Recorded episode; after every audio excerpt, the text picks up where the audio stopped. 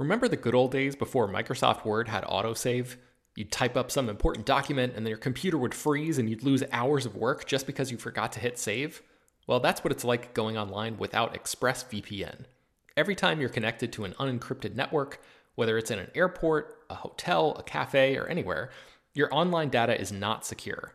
Any person on that same network who knows what they're doing can gain access to your personal data bank logins, credit card details, passwords, all the stuff you don't want people seeing.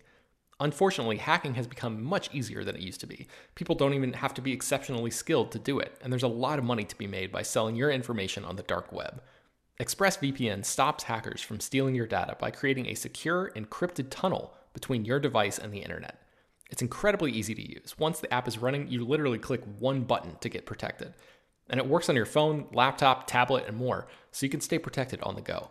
I've been using ExpressVPN for a little while now, and I can rest easy knowing my info is safe and secure. I've heard horror stories of people who've been hacked, and it sounds like a massive pain to try to get any resolution in the aftermath, so I am not interested in finding out what that process is like. Secure your online data today by visiting expressvpn.com slash slash film.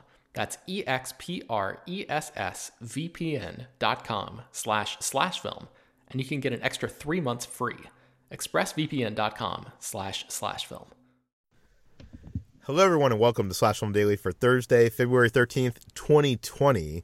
On today's episode, we're going to talk about what we've been up to at the water cooler. This is Slash Film Editor in Chief, Peter Sciretta, and joining me on today's podcast is Slash Film Managing Editor, Jacob Hall. Hello, hello. Senior writer, Ben Pearson. Hey, what's going on? And writers, Hoai-Tran Bui. Hey, everyone. And Chris Evangelista. Hello. Brad is not here today. Uh, I am recovering from a cold, which you can probably hear in my voice a little bit. Uh, t- this week is Valentine's Day. Tomorrow's Valentine's Day. Does anybody here have anything exciting planned for Valentine's Day? Well, I was going to see Fantasy Island with my wife, uh, but no draft houses in Austin are playing it. Uh, only like the AMC's. So we're no longer seeing Fantasy Island for Valentine's Day. We're going to stay home and watch movies on our couch. I, I know that you love the Alamo Drafthouse, Jacob, but like so much so that if the movie's not playing there, you won't see it. Um, we were very picky about it, and seeing a horror movie on opening day in a uh, non-draft house is a nightmare. So no, thank you. Okay, so it sounds like no other Valentine's Day plans here at Slash Film uh, headquarters. Uh, let's let's move on. Let's talk about what we've been doing. Uh, I this this past couple weeks I've been playing a lot with uh, film lighting because I, I bought some film lights to. I have a my uh my condo is a rather like large like two story like loft. And it's rather you know just like this huge room. A huge room which doesn't do well for lighting. Does not do well for audio which is why i'm recording in my closet uh, on this podcast. And um I've been trying to find ways of lighting this properly. So we sometimes do unboxing videos on Ordinary Adventures. And I was going to buy this like big lighting setup. And I was talking to Slash Filmcast uh, uh, host David Chen.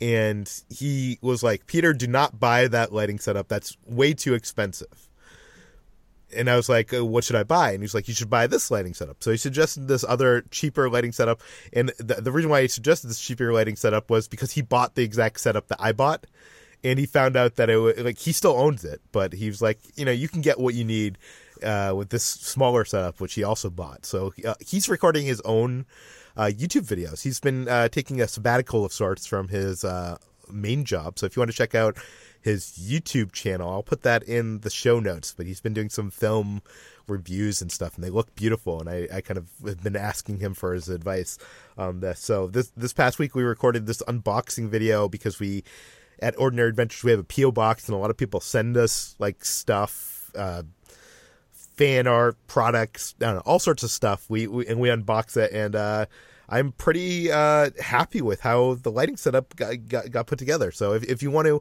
I'll put a link to that in the show notes. Uh, I, I am, you know, it's something that was way out of my wheelhouse. I don't know how to light things, but I think it looks very cinematic. So I'm, I'm, I'm kind of proud of myself. Um, Okay, let's move on to what we've been reading. Ben, what have you been reading?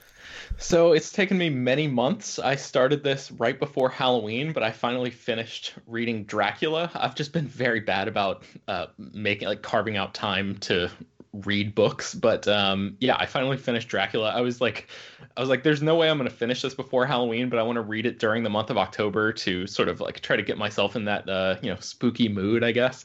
Um, and I remembered that uh, I think HT read this not too long ago, right? I remember Yeah, you talking about it. Year, I loved it.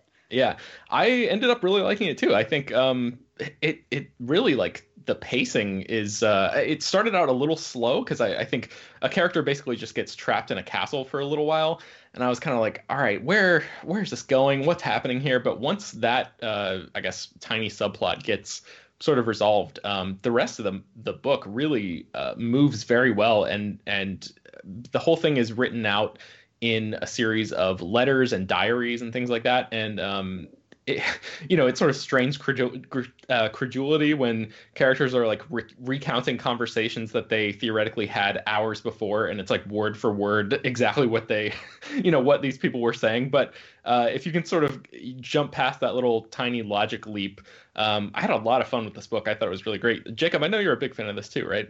Yeah, some of my favorite books of all time, and the uh, epistolary style where a novel is written as letters or diary entries is. Uh, I love to death. I think it's why I also love found footage horror. It's the idea that even when it strains, you know, uh, realism, it's the idea of the, the feeling that you found something that maybe you shouldn't be reading kind of lurks the back of your brain. I think Dracula just feels like that the entire way through. Yeah, it does. Um, Chris, I know you're obviously like a big horror guy. Have you ever read Dracula? Oh yeah, uh, many many times. It's it's great. It's I, I like it more than Frankenstein, which I think is very boring to read. But Dracula is great. Yeah, Uh, it's awesome. Like I, I've, I think I've only seen, uh, maybe like the, God, I'm trying to think. I, I haven't not seen that many uh, Dracula adaptations. I know it's been adapted and there have been a ton of different versions and stuff like that. But it's just so crazy to think that this book was written in, you know, the late 1800s, like al- almost uh, 1897. It says.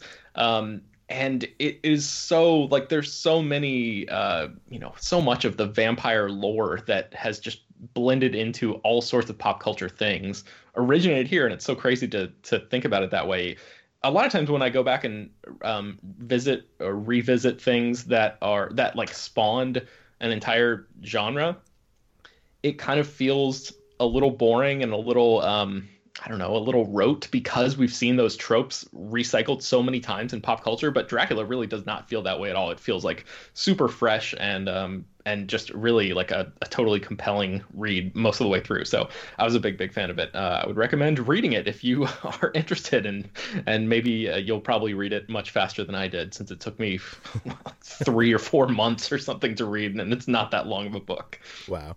Uh, you must have seen Francis Ford Coppola's 1992 film Bram Stoker's Dracula, right? I did, but I was probably 14 or 15 when I saw it, and I, after reading this book, I really want to go back and revisit a lot of the da- uh, the Dracula sort of pop culture stuff that I have seen at a younger age, but but now we'll be able to contextualize better having actually read the book. And I know there's like a new um, a Dracula series on Netflix right now that comes from um Steven Moffat and Mark Gatiss, the guys who did uh, Don't don't Sherlock. Don't okay, I was gonna ask if any of you had seen it because I'd heard. I think uh, Jeff Cannata on a recent Slash Filmcast episode was saying that he really liked it a lot, but I had heard or sort of read some mixed headlines about it when uh, I guess when the embargo lifted on that. I was wondering if any of you had actually watched it. Chris, it sounds like you have. It's very it's it's awful. Don't watch it. Oh no. Yeah, what you'll soon discover, Ben, is that there's no such thing as a perfect Dracula adaptation. I mean, the Universal one from the 30s is good, but it's really based on the stage play adaptation, so it feels very stage bound. Mhm. And uh, the Coppola version is a lot of fun, uh, but it really is incredibly over the top and injects in a lot of stuff that's not from the book at all, despite having Bram Stoker in the title. Uh, so I've yet to see a Dracula adaptation that for me captures the real spirit of the book, and and it feels more fresh to me for that reason than any of the films. What is the best Dracula adaptation for you? Oh, goodness. Um, I don't know because I, I honestly I'd probably go closest to any of the Hammer films uh, from the '50s with uh, Christopher Lee and Peter Cushing. Not because of good adaptations; they they change the story a lot, but because I feel like the direct monstrous uh, version of Dracula played by Christopher Lee and like the really intellectual, quiet uh, Van Helsing played by Peter Cushing, for me really reflect the tone of the book, even though the story doesn't. Chris, for you, what is the best Dracula movie? Uh, I don't know. It's the best, but my favorite is is the Coppola one, which I just I love. It's so lush and gothic, and and uh, it's like one of the last movies to use like all practical in camera effects. Like I I can't think of another film after this that that uses like a hundred percent in camera effects and. Uh, it does, you know, it turns Dracula into sort of like a romantic figure, which he is not in the book. So it's it, on that level, it's not very faithful, but it is more faithful than most adaptations. Like it's it's one of the only films that has like an ending where people are, you know, there's a cowboy riding a horse, and like that's all in the book, and they usually leave that out of the film. So while it, it, it takes a lot of liberties, it, it does feel the closest to the book, I think, to date. Yeah, I was gonna say I, I remember like most Dracula adaptations or or my memory my sort of foggy memory of them is have been like the scope has been really really limited and this book I was so surprised at how wide open it is. It really is not just like a stuffy castle sort of drama. It's much more like um, a cross country adventure kind of thing with like this ragtag group of people uh, and and it really like there's like boat stuff and there's you know there are people who are like traversing cities and countrysides and all that and i just i don't remember really seeing a lot of that um that huge scope in a lot of dracula adaptations before so yeah uh, quincey quincey morris the american cowboy who fights dracula with a bowie knife is the best dracula character and he's cut out almost all the movies. It's crazy. Oh bummer okay let's move on to what we've been watching it probably says something about the quality of movies that we're getting in theaters in February. Uh, like this time of year, it's kind of like a wasteland uh, that we don't have much crossover here on uh, today's podcast or this week's podcast. Uh, but we do have one crossover thing, and this is a streaming movie. Uh, HT, you saw All the Boys. P.S. I Still Love You. Yes. So I saw To All the Boys. P.S. I Still Love You. It's the sequel to All the Boy to to all the boys I loved before, uh, which I found to be incredibly charming and delightful, despite some of its more shallow sort of um, trope uh, tropes that it hits. But um, I actually I really enjoyed To All the Boys, P.S. I Still Love You because it kind of, you know, it's one of the rare rom coms that goes after the happily ever after and deals with um, the romantic lead's sort of insecurities. And while it doesn't really get any more realistic than the first one does, um, I just, yeah, I think it's just incredibly charming and um, well shot, as well as having really great performances from its leads, Lana Condor and uh, Noah Centineo, and newcomer to the um, film series, uh, John Ambrose's actor, who I remember a lot, and I I know who he is. it's very obvious that you know exactly what this guy's name is. Jordan Fisher. exactly. Uh, yeah, I just it's um it's definitely a the equivalent of you know, a fluffy cake or a, a glass of light white wine, but um, it's really enjoyable. And, um, you know, it's all I always welcome return to rom coms that uh, are utterly sincere and um, excited about the the genre and about love and and uh, teen teen interactions. So uh, yeah, I enjoyed it. To all the boys. And Ben, you also saw this. I did. I was not as high on it as HT. I really liked the first movie. I thought that was um, really like a really uh, surprising and and um, I don't know, like a fluffy romantic comedy, but one that uh, actually I don't know. I don't know. It, it, felt like what I want from a Netflix romantic comedy, and this one it complicates the story a little bit, and the, I thought the pacing was um, it, it, sort of dragged it. The movie's like an hour and 40 minutes, which is not very long, but it felt way longer than it was to me. I think uh, by throwing those narrative complications in there, it sort of it, it tweaked the chemistry a little bit between Lana Condor and Noah Centineo, and it, it wasn't quite as uh, as charming of a movie overall because of that. And I appreciate that there's a I understand that there's a trade off there with like uh, you know, it, it can't be all nice and you know great chemistry if the characters are going through some interesting uh, uh, twists in their relationship. but um, I don't know. Just on a, a pure enjoyment level, I, I like the first one a lot more. I think I think this one, the script wasn't quite there for me, and it felt more like, oh, is this what? Is this more in line with what Netflix is doing with their romantic comedies? Like it, it, it felt more disposable, and uh, Lana Condor is great, but um, I don't know. I, I just I was a little bit disappointed with this one, especially compared to the first. Okay, well, uh, I only saw one movie this past week. I saw Joe Carnahan's Boss Level. This is a movie that doesn't even have a release date yet. It, it, might not even get a release. It might not get a theatrical release. It might not even end up on streaming services, and that, that's why it was screened. Uh, thanks to a Collider screening uh, uh, Q and A thing, they um, Joe's basically trying to get word out about this film that it's not like a complete piece of crap that like uh, you know it should deserve a release. And and this is one of those movies that was produced by MoviePass films. Uh, it was actually kind of funny when the film plays like it starts off with the MoviePass films logo and it got some chuckles uh, from the crowd. And uh, but it's it, it, you know a lot has been said about the the failure of MoviePass and how uh, you know uh, not so great people ran that company. Um, uh, th- this film, I think, when it was announced, was supposed to be a forty-five million dollar film, and I think like during production of this, they lost. I want to say probably seventy-five percent of its funding during the production because of you know the failure of MoviePass. So this movie, which is an action movie, th- this is a um, it is a time loop action movie. So it's kind of like uh, Edge of Tomorrow, Live Die Repeat, whatever you want to call it, um, where it is about this guy who's played by Frank Grillo, and he is experiencing the same day over and over again.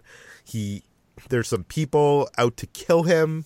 His uh, ex-wife has been killed the previous day, which he can't go back to, and um, he's trying to find a way to live past a certain time. And I, I think what's unique about this over like the Groundhog Day, you know, time loop premise that we've lived with all these years is that this movie starts after our main character has already mastered the world. He's become a godlike figure where he knows where everything's gonna, you know, what's going to happen at every second and he's kind of like figured most of the stuff out whereas usually like these kind of films like it takes until like you know the second to third the back of half of the film like for the person to like kind of gain that mastery of the world. Um, and i think because of that you lose some of the fun of uh, us being along for the ride. It's kind of like we're always chasing after like what he already knows. Uh, but it's a fun film. Uh, it does seem like it was made for a lot less money than it should have been made for. Uh, but joe carnahan is good at that Joe Carnahan, like you know, uh, one of his first films was his first film, Narc. I think it was. Uh, it was made for like next to nothing, and it, it looked like a a, a bigger Hollywood, uh, uh, you know, lower level film. And um, th- th- this movie, I'm, not going to say this is a great movie. It's not like, oh my god, this is amazing. It needs a release, but this movie deserves a release.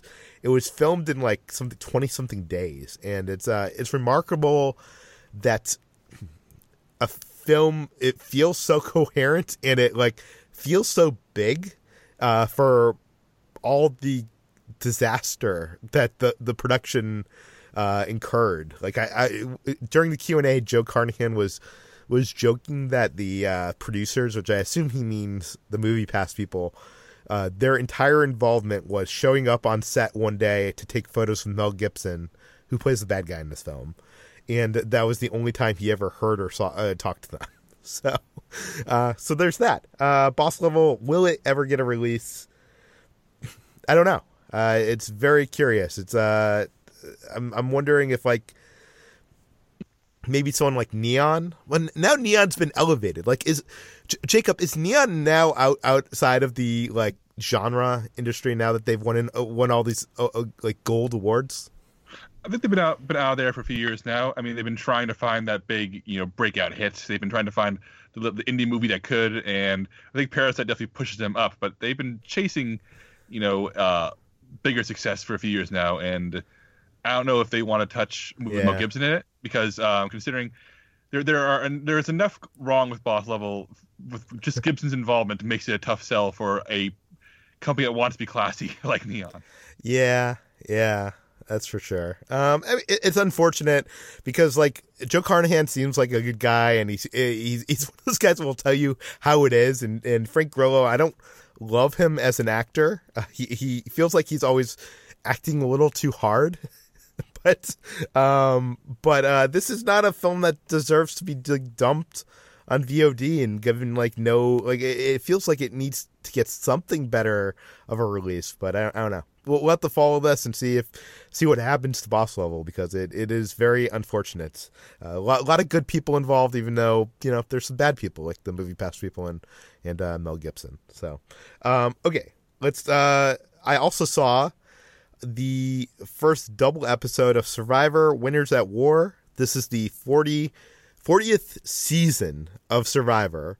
And for this 40th season, every single contestant on the season is a winner of Survivor.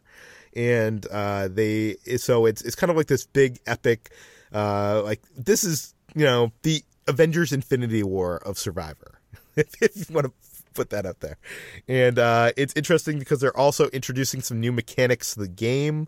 Uh, these new tokens, which people can win, and it's a new currency that they can use to buy idols and food and all sorts of stuff. It, it, it's really not gone into that far in the first episode, uh, but it's it's interesting that you you know when Survivor started there was no immunity idols. There were, you know, it was basically just the bare bones of the game, and like many of the board games that uh, Jacob, you and I play, you know, every few years the the expansion gets released and some more rules get added to the game and make it a little bit more complicated, uh, make it a little bit more give it a little bit more depth. And I, I am interested to see how these new tokens affect the game but it, it's great to see like fan favorites back together on an island. You know there, there's some people that were on that were that are on here that when they were on Survivor, there was no such thing as an iPhone. So like it's crazy how much the game has changed and seeing those players adapt. And the, first two episodes are quite good. Um, and it's it's also interesting too because these people have developed friendships off the show since they the airing of the shows. So some of these people were on uh, seasons with each other. Some of these people have developed friendships off the show in you know the 20 years that have played out since then. Some of these people have like appeared together on like poker tournaments on TV and stuff like that. So there's all sorts of like relationships that are going into the show that you don't usually see in Survivor and and how that's affecting the show is is very interesting. So uh so if if you're not into Survivor, I'm not sure if this is like the season to jump in. It's it's kind of like uh, telling someone to be like, your first Marvel movie should be you know Avengers Endgame or whatever Avengers Infinity War. But uh, it, it is quite exciting, and I, I really enjoyed the first uh, double episode. Are you saying this is the Avengers Endgame of reality shows, Peter? It is, and it's the first time in a reality show history that they upped the the the the prize from $1 million to $2 million. So uh, th- that's kind of an incredible prize for uh, a reality TV show. But um, okay, anyways, uh, let's move on. Jacob, what have you been watching? Uh, I caught up with Birds of Prey, which uh, HT saw and already talked about, so I'll be brief here. I think Birds of Prey is really terrific. It's incredibly fun, incredibly stylish. It feels chaotic and out of control, but in a way that feels intentional. It feels like uh, the chaos is harnessed to really represent Harley Quinn, played by Margot Robbie's state of mind. And it's just a really satisfying, good time movie. It wears its influence on its sleeve, it has this hard hitting action, it's colorful. It is just, man, it is everything I think Suicide Squad wanted to be. It is just this really fun, colorful, personality driven action movie. Uh, and I'm a little disappointed that people haven't turned out as and as big a drove to see it. I really hope that picks up, word gets out. Is Birds of Prey is a lot of fun. Uh, and on the opposite end of the spectrum, I saw in 1917, uh, Sam Mendes' new movie that was supposed to win Best Picture and did not when Parasite uh, won. Uh, but I wouldn't have been mad if it did win. 1917 uh, is very good and at times excellent. I run a little hot and cold in Mendes. He's made more movies that I like than I don't. Uh, but I think this movie uh, is really outstanding. And the technical exercise part of it, the fact that it's you know made look like one shot, I think really works. And it works a lot better than something like The Revenant, where I feel like the cinematography is really calling attention to itself constantly. It really feels like it's saying, "Look at me, look at me, look at me." Whereas 1917 cinematography really tells the story. The camera is always finding uh, angles and positions to really place the characters in portraits that I think actually work and uh, feel less showy and more about revealing the character revealing the story in a way that is effective and feels like you're on a journey as opposed to being, you know, a complete and total show off. And also, uh, George MacKay, the lead actor in this, is uh, outstanding. I look forward to seeing more from him. So, yeah, that's all I've been seeing. Other than that, Peter, I've just been watching a lot of TV I've seen before while I do model painting. So, right now, I'm, I'm between major movie projects. Yes. Uh, ben, what have you been watching? So I watched The Emperor's New Groove on Disney Plus. This is one of those movies that um, I guess that there's like a big support group for this, and I just missed it at the time. I never got around to seeing this. Came out in 2000. Uh, it stars David Spade and uh, John Goodman. They do the the um, uh, voices for the lead characters. Eartha Kitt is in it as well. Uh, Patrick Warburton. He's I, I think Patrick Warburton's character, who is sort of like this goofy idiot, is sort of like the only redeeming quality of this entire movie for me. Um, he's pretty amusing, but the rest of the film, man, I do not understand why anybody likes this movie. I think. Uh, oh no, actually, I heard a gasp. Did you grow up at a point where like I this did. is this, This- movie is like beloved to you? Yeah, this came at like the perfect ample time when I watched this movie and I love it and I still refer back to it every now and then. It, you're breaking my heart a little bit, Ben. Oh, HT, this movie is so bad. It's so No, bad. it's a good movie. It's funny. It's, it's tongue in cheek, and it's um, it's definitely a little.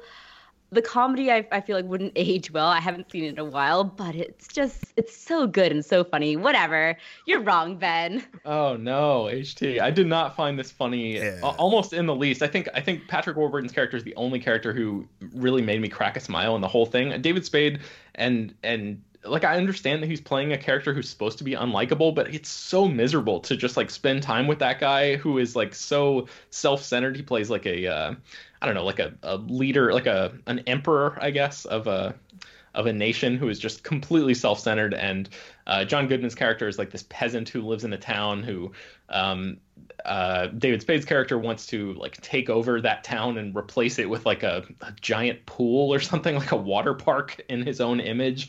And it, the movie is supposed to be about him like learning to be a better person but it really is uh oh man ht i'm so sorry this movie is it's so trashy it's like I, I will say that it came at the time when Disney was trying to do something a little bit too self-aware and campy with its animated films. You see a little bit in, in Hercules where it's very self-effacing and and very sort of um, trying to go with modern referential humor. And I think The Emperor's New Groove really does have that like times ten. It and it, you know it's in the vein of what was coming out at the time, like Shrek, for example, and other DreamWorks films that were very just kind of uh, thought themselves to be very funny and smug. Um, I liked it. I thought it was great back then. I will say, I, if I revisit it now, it probably wouldn't be as good as I remembered, but I still have a great affection for that. And I think some of the the bits are so funny. I think the lover bit was hilarious. Um, so yeah. How how old were you when you watched that, HJ? Oh, I don't know. Well, ho- maybe eight, nine. yeah, yeah. Yeah. It was the funniest thing to me when I was a kid. In So, HT's defense, I watched this for the first time about a year ago, and I liked it. So There you I, go. i'll just say i'll oh go ahead peter I, I would highly recommend if you have haven't seen this, Ben, which I- I'm guessing you probably haven't. There's a documentary called The Sweatbox, which is I, I don't think it's out in any official release, but you can find it on YouTube. Um, and it's a 2002 documentary that was produced. I think it was directed by Sting's wife, who came on board because he was asked to, you know, create the song for Kingdom of the Sun, which is the original movie of uh, uh, which got turned into the Emperor's New Groove. And this movie called The Sweatbox kind of shows uh, the slow and painful transformation process of uh, what happened to this film and uh, the creative conflicts and uh, the Sweatbox at, named after the room where the the animators would go into and basically show their like dailies of what they've created and basically be it was called the sweatbox because the person showing their dailies would be like you know it's this dark dank room and they'd be sweating their asses off. Um, but I would I would highly recommend that because it, it kind of gives a perspective of how the movie was made and it, it's one of those things that like would have never been made otherwise, other than it being directed by Sting's wife, who was associated with the film. Mm-hmm. And Disney's kind of tried to bury it, but uh, it you can be found on YouTube. So It's that is really interesting because I was gonna say uh, as like a, a final note on this movie, the one thing that I was that I was gonna leave with was that uh, it really feels like this movie got chopped up and and like the script is all over the place. There's this there's this uh, chase scene that is really emblematic of what I'm talking about. So near the end of the movie, the lead characters are being chased by a couple of uh, of other supporting characters, and it turns into like a map scene, like um, Raiders of the Lost Ark or something, where there's like a dotted line where it follows the character's journey across the land that they're supposed to be going over. And it's so clear that they like ran out of money or just decided to you know cut huge chunks out of the movie um, in order to get them back to this uh, this one location. And at the end of this uh, chase montage a character like these characters who are supposed to be you know way far away um, at this point in the film they show up uh, unexpectedly and one of the characters like stops and says wait a second how are they here? They were supposed to be you know how did they beat us here? Because this this map montage showed that they were way behind us at this point. And and patrick warburton's character like pulls down a map. He stops the scene basically and pulls down a map and goes like huh i don't know. By all accounts there's no way that those characters should be here at this point. And the the villain is just like huh oh well. And then they move on from there. And i'm like wait a second you can't do that. What do you no no i refuse to allow this. Ben, so you're describing a very good scene in a very funny movie. uh, jacob no you cannot possibly give this comedy points when it's so clearly a workaround a production workaround. It is a like, Di- it is a Disney movie working on Looney Tunes rules. I respect the hell out of that. Uh, I don't respect a single thing about that movie. So anyway, let's move on to the the other thing that I've been watching, which is uh, Train to Busan, which is a movie I respect a lot more than The Emperor's New Groove. This movie came out in 2016. It's on Netflix right now. It's uh, a zombie movie um, from South Korea. It is from uh, director Yoon Sang Ho, and it stars uh, Gong Yoo, Jung Yoo Mi, and Ma Dong Seok, who I thought was awesome in this movie. I don't remember if I've seen him in other things before, but he plays, for those of you who have seen Train to Busan, he plays like sort of the bigger guy who um, like tapes up his his arms and he's constantly like punching zombies in the face. Um, that description makes the movie sound dumber than it actually is. This movie I, I actually found to be a really really emotional zombie film, like maybe the most emotional zombie film that I've ever seen, which I was not expecting. I knew it was going to be you know sort of an action packed um, you know like a thrill ride kind of movie because Train to Busan is like one of the or was one of the most successful South Korean movies uh, at the time. It made you know a ton of money money in theaters and was like this big international crossover hit. And uh, it's been in my queue for a long time. I finally decided to check it out, largely because. Uh, you know, everybody after Parasite was talking about all these great South Korean movies, and and there are so many that I have not seen. Um, so I just wanted to uh, to sort of cross that cross that one off my list. And um, part of me was wondering if it might feel a little bit like homework, but it, I mean, I could, it could not be farther from the truth. This movie is just like so fun all the way through, but it's also kind of sad and, and really emotional at the end. Um, so anyway, I would highly recommend it. Uh, actually, uh, Choi Woo Shik, who is in Parasite, is uh, he plays a supporting role uh, in this movie too. So if you're a, a fan of Parasite, if that's like your first movie um, you know that you've seen from South Korea, maybe check out Train to Busan. I think we actually just published an article on slashfilm.com about other South Korean movies that you should check out too. So maybe we can link to that in the show notes. This movie I also want to so note good. that oh, it's uh, it's amazing, and I also want to note that Ma Dong Seok, who is um you know the heavy, who really is the breakout character and an actor of this movie, uh, will be appearing in Eternals, the Eternals Marvel's Yeah. film. So oh, nice. yeah, Using his uh, Americanized name Don Lee, but it is the same actor. Cool. Okay, uh, Chris, what have you been watching? Uh, I watched Brave, which is one of the few Pixar movies I hadn't seen, and uh, you know, since I have the, the free trial of Disney Plus right now, my wait, wife wait, and I. what Just, what other Pixar movies have you not seen? I don't know. That's one of the few. I, I don't know. Have you I seen The Good Dinosaur? I have seen that. I think a, I Oh. haven't seen a Bug's Life actually. That's like the only one. And I haven't seen like the ten Cars. Cars, sequels. Yeah. so yeah, but beyond that, this was like the the one I was most interested in seeing basically, and it was fine. It's it's not like the best Pixar movie, but it's it's charming. It's it's well made. I liked it. So there you have it. Brave, an old movie. If you want to watch that, it's on Disney Plus.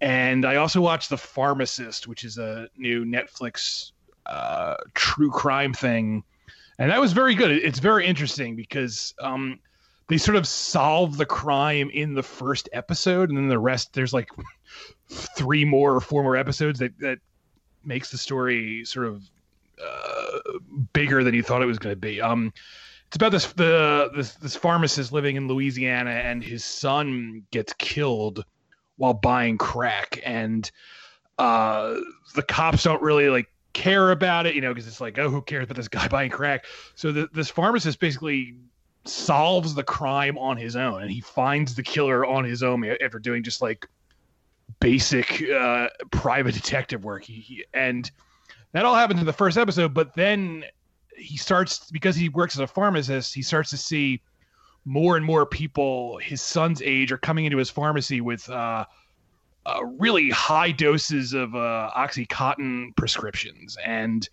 he starts to get like because you know his son died uh, as a result of a, a crack epidemic he starts getting like really suspicious and he finds out there's this like really shady doctor in town who's just writing prescriptions for money for anyone who wants them and he just sets out to basically stop this doctor and uh, it, was, it was very well done and very interesting and it's not like your typical true crime thing because like i said they you know they solved the, the quote unquote crime in the first episode but yeah. it turns into like this much bigger uh, all-encompassing thing and, and tied into you know the opioid epidemic that's you know still going on in this country so uh, I, I, recommend checking that out. It's on Netflix, The Pharmacist.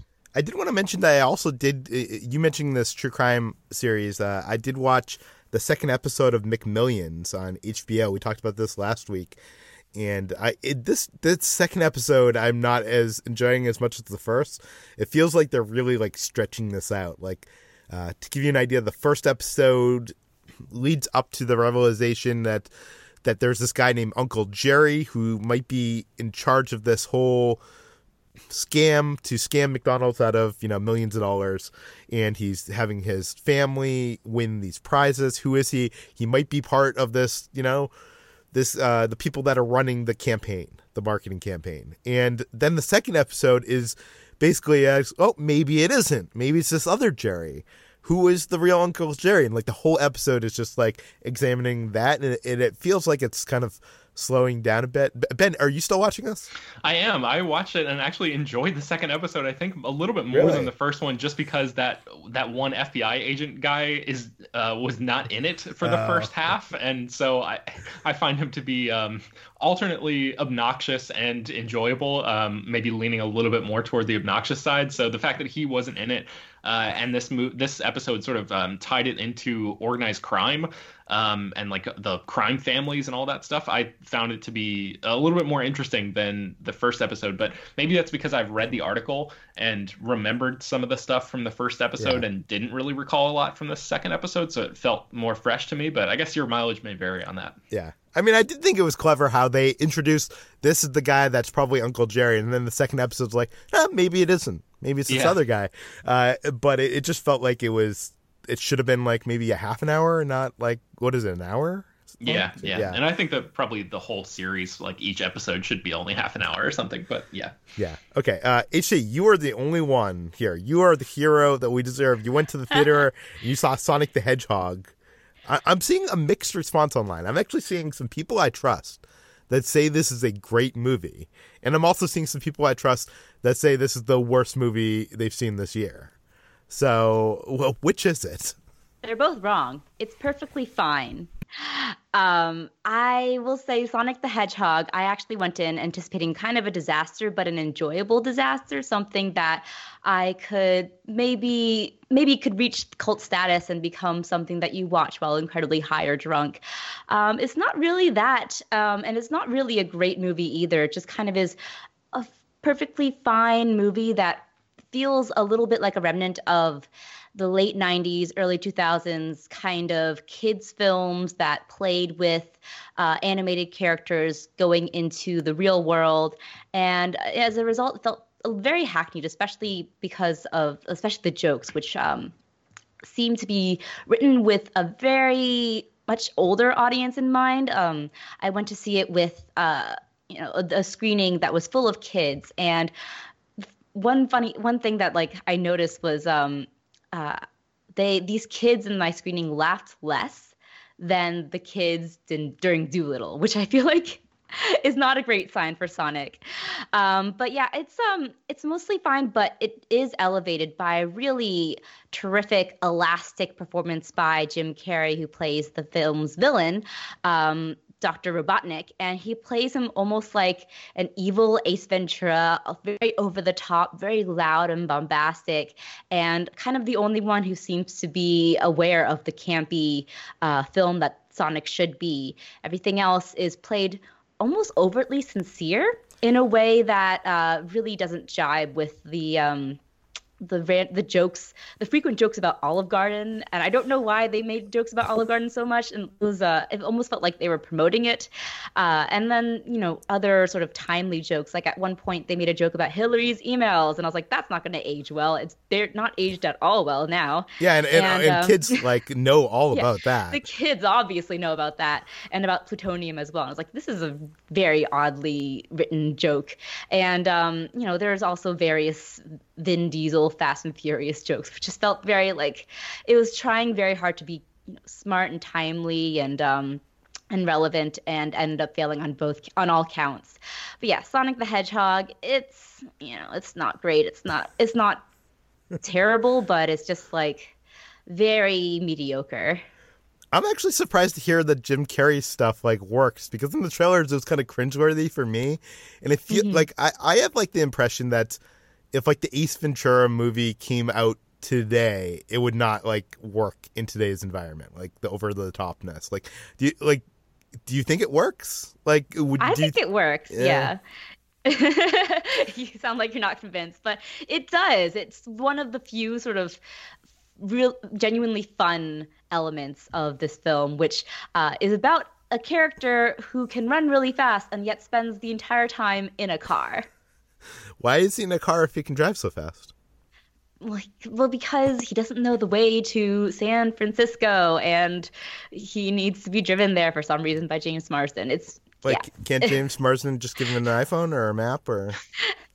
or can't Sonic just run around the entire world real quick until he figures out where it is? you would think so, but um, you know, we have to have a buddy comedy, and um, poor James Marsden tries his best. That's unfortunate. Uh, you saw uh, one of my favorite movies from a couple years back, uh, Fighting with My Family. This is a movie that I don't think a lot of people saw, but I, am not saying it's great, but I, I really enjoy, enjoyed it. What did, what did you think of Fighting with My Family? Uh, that's a more recent film, isn't it? Didn't it just come out last year? I think it was the year before last. okay. Um, right? Yeah. Am, am, I right about that? Oh, it's a 2019 film, apparently. Uh, so okay, maybe I was wrong. It feels like a long time. Wow. Yeah, I think it was at Sundance last year. Oh, yeah. Um, but yeah, I watched Fighting with My Family because uh, I was it dropped on Hulu recently, and I have just been a big fan of Florence Pugh and the range that she's had, and was curious about this sort of small little British comedy drama about wrestling. I can't say that when the trailers hit or when I heard about this movie uh, the first time around, I was very interested. I don't really have an interest in wrestling, but um, I enjoyed this movie. It's really charming. Florence Pugh is almost unrecognizable in this film, and it feels like this really um, you know scrappy and delightful little British film about a uh, wrestling family, very tight knit, um, and um, the two siblings who apply to be in the WWE, and only Paige, Florence Pugh's character, gets in, and she uh, goes to try out for in the competitive training program and ends up feeling really isolated and uh, um, from her family and from her friends and by the uh, the competitive, uh, very shallow um, nature of the competition. But it's um it's really great. It's um I loved Florence Pugh in this film, and while I don't really have an interest or a knowledge of wrestling, I was able to follow the ins and outs of it really well. And yeah, it's just a charming, nice little film that um, uh, took me by surprise. And it's actually kind of sad because uh, this wrestler Paige, after I saw this film, because I watched wrestling, but like way before any of this, and I, I did some research. I like did some you know YouTubing uh, on this wrestler Paige, and uh, two a year or two before this movie came out, she actually suffered an injury which basically caused her to have to retire from the business. So it's like there's this movie coming out celebrating you being the youngest uh, you know, champion in the title's history at the at age 21 and like her rise to popularity and it, it came so short shortly after it, but the movie was already, you know, in production. so, uh, it's it's kind of a sad story for her. Anyways, oh. um what else have you been watching? Uh, I have been watching Ramy, which is a comedy series on Hulu that uh, I really enjoying. Um, it's uh, I remember hearing first about it when it won the Golden Globe for uh, Best Actor. Ramy Youssef, who helped create this series, uh, won the uh, the award, and um, so I decided to check it out. And it's this really funny, sharp, incisive uh, millennial comedy series that feels very much like a spiritual successor to Master of None, especially in the ways that it sort of deals with um, a young millennial immigrant or second generation immigrant who is kind of trying to uh, reconcile his uh, ties with his culture with his own sort of uh, lifestyle. And um, it stars uh, Ramy Youssef as Ramy Hassan, a first generation Egyptian American who uh, is trying to get more in touch with his Islamic religion and be a more devout Muslim. Uh, but he finds that it starts to get in the way of how um, the sort of like casual sex and the and the sort of more slacker lifestyle that he's enjoyed up until now. And um, he finds that like the divide between the Muslim community and the community that he has grown up with uh, is uh, more um, polarizing than he anticipated, than he had thought of before. So it's a really uh, well written, really funny um, series that uh, I yeah I I really enjoyed it. I especially recommend this if you like Master of None, Girls, other series that kind of tap into that um, millennial generational angst. Um, and yeah, it's it's fantastic. And that's Ramy on Hulu. On Hulu, and Fighting with My Family did come out in February, so that it was just it was so long ago. It was a year ago. Uh, I, I, can barely remember it. Anyways, uh, let's move on to what we've been eating. Uh, I this past week tried the cherry vanilla Coke Zero. This is a new flavor of Coke Zero, and uh, you know I have to try something because Brad is not here with us today, and I'm here to report that it basically tastes like uh, like a cherry cream soda, if that's possible. So if that sounds good to you, try the cherry vanilla Coke Zero, uh, and that's in stores everywhere. I found it in Target. Uh, let's move on to what we've been playing.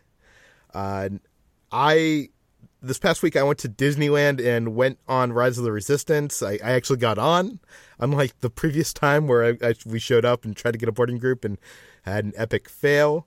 Uh, we recorded this video because uh, Disney has released.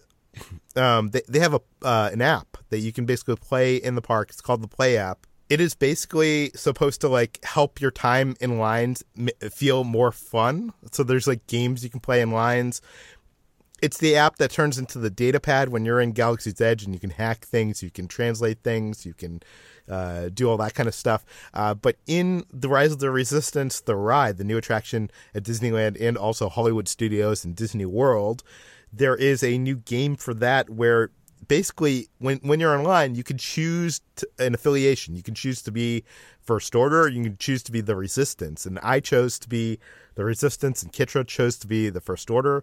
And while online, she's like uh, scanning certain packages, packages, giving information to the First Order, so that uh, it will it, it, that later comes back. Like when when you're in the ride, there's moments in the ride that you're like, oh, that happened because Kitra scanned this and alerted them of this. Uh, so it, it kind of feels like you're a part of the ride story. I, I was part of the resistance and I was helping Finn, who was on a first order Star Destroyer. He was trying to, with his green team, he had lost his team, and he was there to d- delete some resistance data banks off the Star Destroyer, some information they had on us, and and uh, he, I, I helped him like program some droids into like these droid units that like are attached to transports and those are the transports that end up being the ride so it, it ends up feeling like you are a part of what happens in the story, which is kind of cool. But it also means that like when you're in the line, instead of hanging out with your friends, and chatting and having fun, you're on your phone like playing games and stuff. So uh, you can see my whole video on that. I'll link that in the show notes. Jacob, what have you been playing this week? Uh, I played the Arkham Horror card game, and this is a game from Fantasy Flight Games. They have the whole Arkham Horror line of games, which is all based on uh, Lovecraft, weird fiction, cosmic horror stuff. And there's the main board game. There's a bunch of other different spin-offs and side games. And the card game is uh, new-ish, so a few years old, and it's part of their LCG system, Living Card Game, where there's no like booster packs of random cards. You, you, there are tons of expansions, but they're all you know what you're getting in them. You can choose to buy what you want to buy. But what makes one unique from other living card games is that it's fully cooperative. You play against the game. You and the other player, or me and my wife played this time. We can play up to four players.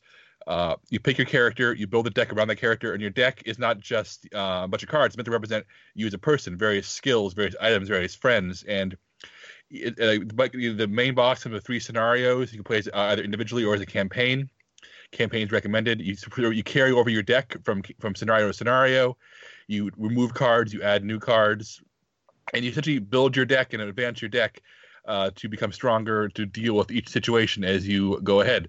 And more expand, you buy more expansions, you get more, uh, you know, more scenarios to play, more cards to add to your deck. And what's really fun is that there are negative cards. You can get negative cards to add to your deck when you draw them actually do bad stuff to you. So it's not just your deck becoming stronger, your deck becomes weaker as well. So it's about trying to balance your character and keep them alive uh, and keep them strong even as your deck starts getting flooded with stuff that's going to hurt you. And I found it really satisfying and really fun. It's it's a very you know it's not like an entry level co-op game like Pandemic if is like you know a much easier game if you want a game to play you know casually. But someone who has played a lot of card games likes this theme and likes the idea of having an RPG element of carrying over a character from uh, game to game and your deck being your character. I had a great time with this. That's uh, the Arkham Horror card game. Cool. Okay, uh, that does it for today's Slash Film Daily. You can find more of all of our work at slashfilm.com. You can find links to the things that we mentioned in today's episode in the show notes. That includes the videos I mentioned and uh, the Sweatbox documentary that's on YouTube. Uh, this podcast is published every weekday on iTunes, Google, Overcast, Spotify, all the popular podcast apps. Please feel free to send us your feedback, questions, comments, concerns to us at peter at slashfilm.com and rate and review this podcast on iTunes. Tell your friends spread the word, and we'll see you tomorrow. Peter, hey, hey Peter. Yeah, uh, Jacob. Uh, Brad's not here today, so we, we I don't think we have to do the um you know the book thing.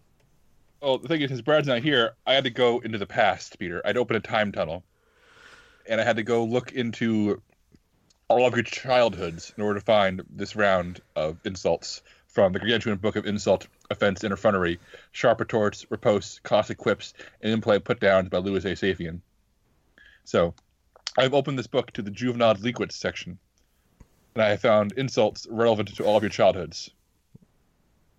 I don't think I was a juvenile delinquent, but okay. Uh, Peter, the only the only sure cure for kids like him is birth control.